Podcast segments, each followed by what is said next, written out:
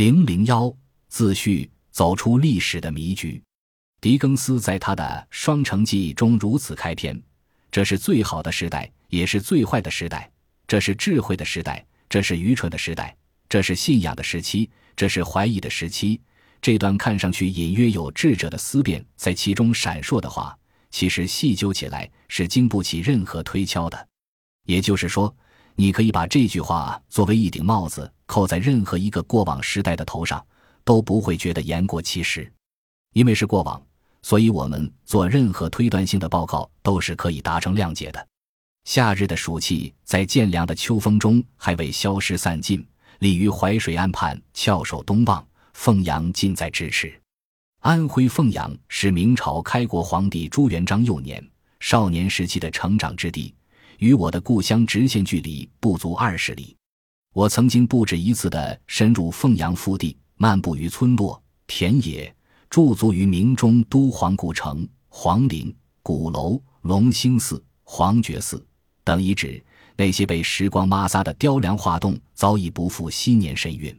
白云苍狗，沧海桑田，故纸堆里翻翻捡捡，让不惑之年的我越发困惑。很多时候。对于历史表象背后的行为逻辑，总是感到无从把握，难以计数的历史记载，使得那些历史事件及历史人物的命运，如同一个个孤立的点，难以将它们捏合成形。就拿朱元璋来说，在封建王朝的绵延长河中，没有一个帝王能够像他和他所建立的王朝那样，展示出与这个民族如此契合的历史况味和人性的复杂与诡异。每一种解读都像是在解读我们自己。列车飞驰，城市从我们眼前像水一样向后阴去。很多时候，消失的又何止是我们眼睛所看见的？抬眼看时，我们眼睛所见的只是这一瞬，与下一秒钟无关。火车的位移让时间变得支离破碎、不堪一击。眼见不为实，耳听也不为虚。眼睛看见的，耳朵听来的，不过是时间大厦的碎片。我们不能因为自己的记忆模块占有了其中的灵光片羽，就说这座大厦原来是这样的。就像我们每天都在打量自己所生活的这座城市，怕一眨眼错过了什么。我们会惊叹于某条路上开满了花朵，惊叹那么多的庞然大物拔地而起。可直觉告诉我们，那是时间一寸一寸筑垒起来的。而恰好这一刻你路过，就像人的心病是靠情绪的尘埃一粒一粒积攒起来的，与星座和家族病史没有太直接的关系。历史是过去发生的事情，它在时间里消失了，如同水融入了水。你不能说你写的是历史，你只能说你写的是当下，是这一刻。风吹过的大地，卷走了在时间里凋零的花朵。也卷走了一代又一代人的无常命运。我曾经尝试着走进那个风云际会的大时代，想要更多层面的展示一个王朝的前行历程，一个民族的精神困惑。可最后发现，所有的近距离都无法抵近历史那秘而不宣的核心地带，这不免让人好生泄气。除了那些早已消失无影的当事者，其他任何人的视角都带有限制性。我们所面对的不过是一些支离破碎的时间，以及在时间里消失的人和事。望着暮色苍茫里的古战场，看着貌似庄严的旧宫殿，仿佛能听见久远的喧嚣在时间的深处魂不守舍。这是历史吸引我们的神秘力量，让人穷追不舍，又让人徒劳无功。这让我想起自己第一次坐飞机时的感觉：俯瞰苍茫大地。突然发现，我们所生活的这个星球布满了各种交集后又散开的曲线，像一盘无法掌控的棋局。所有人的命运都可能会因为一个偶然的机缘来一场多米诺骨牌式的改变。我不是一个爱拿历史随便开玩笑的人，一个连本民族历史都谈不上尊重的人，还能指望他对我们所生活的这个时代有所馈赠吗？泡在泛黄的古籍堆里已经有些年月。很多时候还是会被一些看上去简单的、接近于弱智的问题深深困扰，比如说自己会在文思泉涌的某个时刻突然停下来，向精神层面的另一个自己发问：什么是历史？你写的这些东西是真相吗？另一个自己就会反诘：你生活于当下，连当下的万象百态都没有办法搞清楚，凭什么去向一个容易遗忘的民族？一群容易遗忘的人索取过往的真相。博尔赫斯说：“我们无法阻挡时间的流逝，是我们永远处于焦虑不安之中的原因。”对于一个历史书写者来说，往事并不如烟，真相绝对不是书写的真正目的，人性才是。时间是拨弄人性的那只手，人性是吐纳时间碎片的机器。与古人对话何其荣幸！我多么希望在自己的文字里。不只有袖手观棋的理性，更有扬眉跃石的感动。毕竟历史并非单纯的始于世、止于世。如果我们只是一味地将历史放在显微镜下做标本研究，倒也未必真能深入地了解那段历史。不如将那些人和事置入广阔的历史背景之下，围绕在他们身上的一些盲点，也许就容易被衬托出来了。于是我便将自己探究的目光做了一些适当的放大。我深信，阳光之下确实并无心事。历史是一个民族的往事，是一群人又一群人的集体往事。而在这往事的经纬度上，曾经寄生过数以亿计的血肉灵魂。就好像我们每个人在回忆往事的时候，并没有感觉到往事与当下的自己无关联，反而会在我们沉浸往事的过程中，感觉到自己参与过的那些时间，在穿越大脑皮层的时候，依然是鲜活的。一个人无论离开自己记忆的那段历史有多么久远，对于个体而言，自己的往事永远是经过冷冻保鲜处理的，而模糊和消失的过往只是相对于时间而言。对于一个历史书写者来说，就是通过我们的努力，让已经消失的时间能够重现于眼前，这就是所谓的历史复活。过去了的东西当然不可能昔日重来。更不可能搬进实验室进行解剖后再去做防腐处理。所谓的历史复活，不过是历史与现实在某种程度上有着某种惊人的相似度，而这种相似又不是完全的契合。但有一点毋庸置疑：历史是可以复活的。历史就是时间轴上的一个又一个点，是一段又一段的往事，它是有生命力的。所谓的消失，只是时间层面上的消失。作为一个历史文本的写作者而言，他的使命就是带领自己的读者去实现那段历史的复活。记得在师范学校读书的时候，心理学老师曾经说过一个神秘的词语“神入”，而这个“神入”就成了我试图复活历史的路径。何为“神入”？“神入”者，它的简单化的同义词是换位思考。其实，它不仅限于思考。更是我们感受他人内心体验的一个过程。换句话说，就是让你置身于历史发展的环境中去观察历史，站在历史人物的立场上去研究历史，从而把握历史人物的情感、理想、信仰和意图等，并理解历史事件的演绎变化，即主体进入客体之中去想象客体的研究活动，从而感悟历史，让历史得以死去活来。英国历史学家卡尔说。历史是现在与过去之间永无止境的问答交谈。元朝末年，有那么多豪门贵族、英雄豪杰蜂拥而起，谁也没有想到笑到最后的那个人会是要饭出身的朱元璋。有人说，中国历史是个两段论：得民心者得天下，与得天下者得民心。前者告诉当事人如何去实现得天下的理想。后者是说得了天下，其他都不是问题，包括民心。有人会问皇帝到底干什么？或许朱元璋会告诉你，前半程是得民心者得天下，后半程是得天下者得民心。更何况没有人比朱元璋更懂民心究竟为何物。很多时候，他就是民心的代言人。而我在这里告诉你的是，如果朱元璋没有最底层社会的生活经验，没有突破人生底线的黑心与辣手，他朱元璋就不是朱元璋。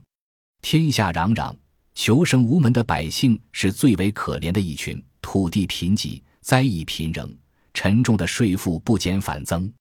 总而言之，他们要承担天灾人祸带来的各种压榨。也正因为如此，只要那些投机的造反者开出不纳粮税这一项条件，便可挑动四方纷乱。可造反者终究是一群没有信仰的人，当年开出的均田免粮，也不过是一句蛊惑人心的口号，是获取利益的手段、收敛人心的策略，而不是信仰。求生与信仰是完全不同的两个概念，前者是活自己，后者是为他人。新的王朝需要就王朝的血来祭奠，王朝鼎革之际，不同人的命运便会纠结其中。而在这大开大合的时代背景下，最能窥见人性。一座金銮殿成了无数造反者的终点。他们打倒皇帝，目的是把自己变成新的皇帝。每一次天崩地裂过后，世界变了，又像从未变过，因为他很快就与前朝完成了一次无缝对接。坐龙椅的坐龙椅，上断头台的上断头台，折腾完自己，又来折腾一个时代。明朝之所以会成为研究中国历史的标志性时代，有它的道理。很大程度上源于他的开国皇帝朱元璋的存在。从降生到这个世界上起至十七岁以前，朱元璋一步也没有离开过农村。世界在他眼里就是从南岗到北坡之间熟悉的一草一木。他所接触过的人，不过是村子里那百十口老老少少。在社会最底层的摸爬滚打中，底层文化精神全方位地渗透进朱元璋的身心。而随着命运的风云突变，赤贫出身的朱元璋登上皇位，因此不可避免地将他性格中的贫困文化因素更为广泛深刻地传播到整个国家和民族精神里面。朱元璋统治期间，严厉地打压了整个官僚阶级、地主阶级，恶整了文人、士大夫等，几乎清洗掉整个功臣集团，弄得朝堂内外一派血雨腥风，动辄获罪。社会的中上层每每生活于紧张与恐怖之中，如此剧烈、反复的社会及政治震荡，这是在朱元璋之前的任何时代从未有过的。像刘邦，不过是杀掉了几个异姓王而已；武则天虽然将李唐宗室及其同情者几乎一网打尽，但他也同时提拔了相当一部分中小地主阶层出身的世子。在这里，历史就让人困惑了。朱元璋究竟代表谁的利益呢？不是说他已经完成由农民起义领袖到地主阶级利益代表者的蜕变了吗？但朱元璋时代地主大量获罪破产，且其治国刚猛，反贪的手段和决心又可谓旷古未有。如果说他代表农民，那为什么洪武年间还会有那么多的农民起义呢？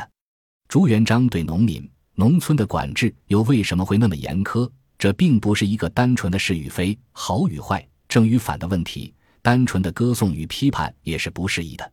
因此，对于一个帝王的评价也就不能是千人一面。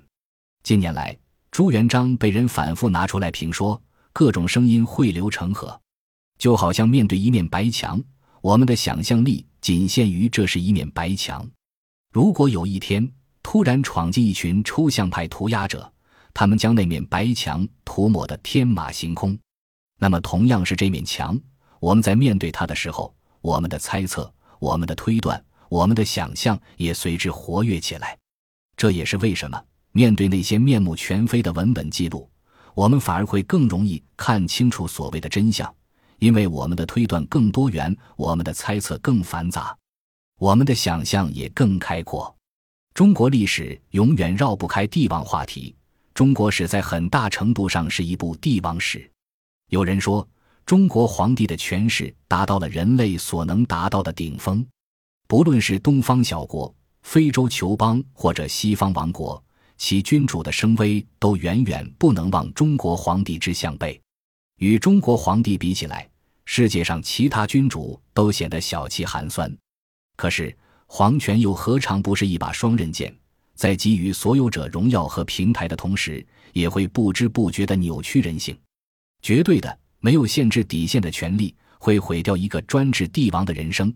朱元璋就是典型案例。如果在中国历朝皇帝中间评选劳动标兵，朱元璋应该名列榜首。可是，又有几个皇帝能有他那样的精力与毅力？他用一个中国式农民的狠劲儿来完成自己的职业使命。悲惨的童年经历像是一道符咒压在他的人生命树里，让他丝毫不敢懈怠。他怕一懈怠就大权旁落，就豪杰不服，就地方不稳，就天灾人祸，民不聊生。他对地主富豪的厌恶，对地方官员的不信任，对底层流动性的恐惧，这造成了他的猜忌多疑、残暴嗜血和追求不切实际的稳定。他甚至规定，后代子孙必须在皇宫门口和京城各处城门时刻准备快马刀剑，以便遇险逃脱的急用。朱元璋是创业之君。意味着他要经历一场冷冰冰的胜王败寇的王朝更替和暴力夺权的血腥游戏。历史告诉我们，每个投身其中的人都要经受炼狱般的心理磨难，每个细节的背后都曾经摩擦，产生出人性的火花。问题的关键是，我们该如何理解和看待朱元璋这一历史人物，又该如何理解和看待朱元璋费尽心机所建立的那种血腥的集权统治？也许我们不禁要问：为什么朱元璋拥有那般为所欲为的权威与能量？他的存在究竟给他的王朝、给这个国家带来了什么？他执政三十一年，犹未积心，日勤不怠，目的是为天下苍生缔造一个朗朗乾坤般的理想国。在艰难的前行过程中，始终有一股不为外人所道的潜在力量支撑着他，推动着他。或许还可以这么说。没有这股暗流涌动的力量，朱元璋就成不了朱元璋。那么，这股暗流究竟是什么？有人说，基于乡村生活经验，朱元璋的治国理念中表现出强烈的静态取向。他治理国家的基本倾向就是把国家的运转方式固定化，使整个社会倒退到小国寡民、老死不相往来的原始状态。在结束本书之前，我又一次从凤阳到南京。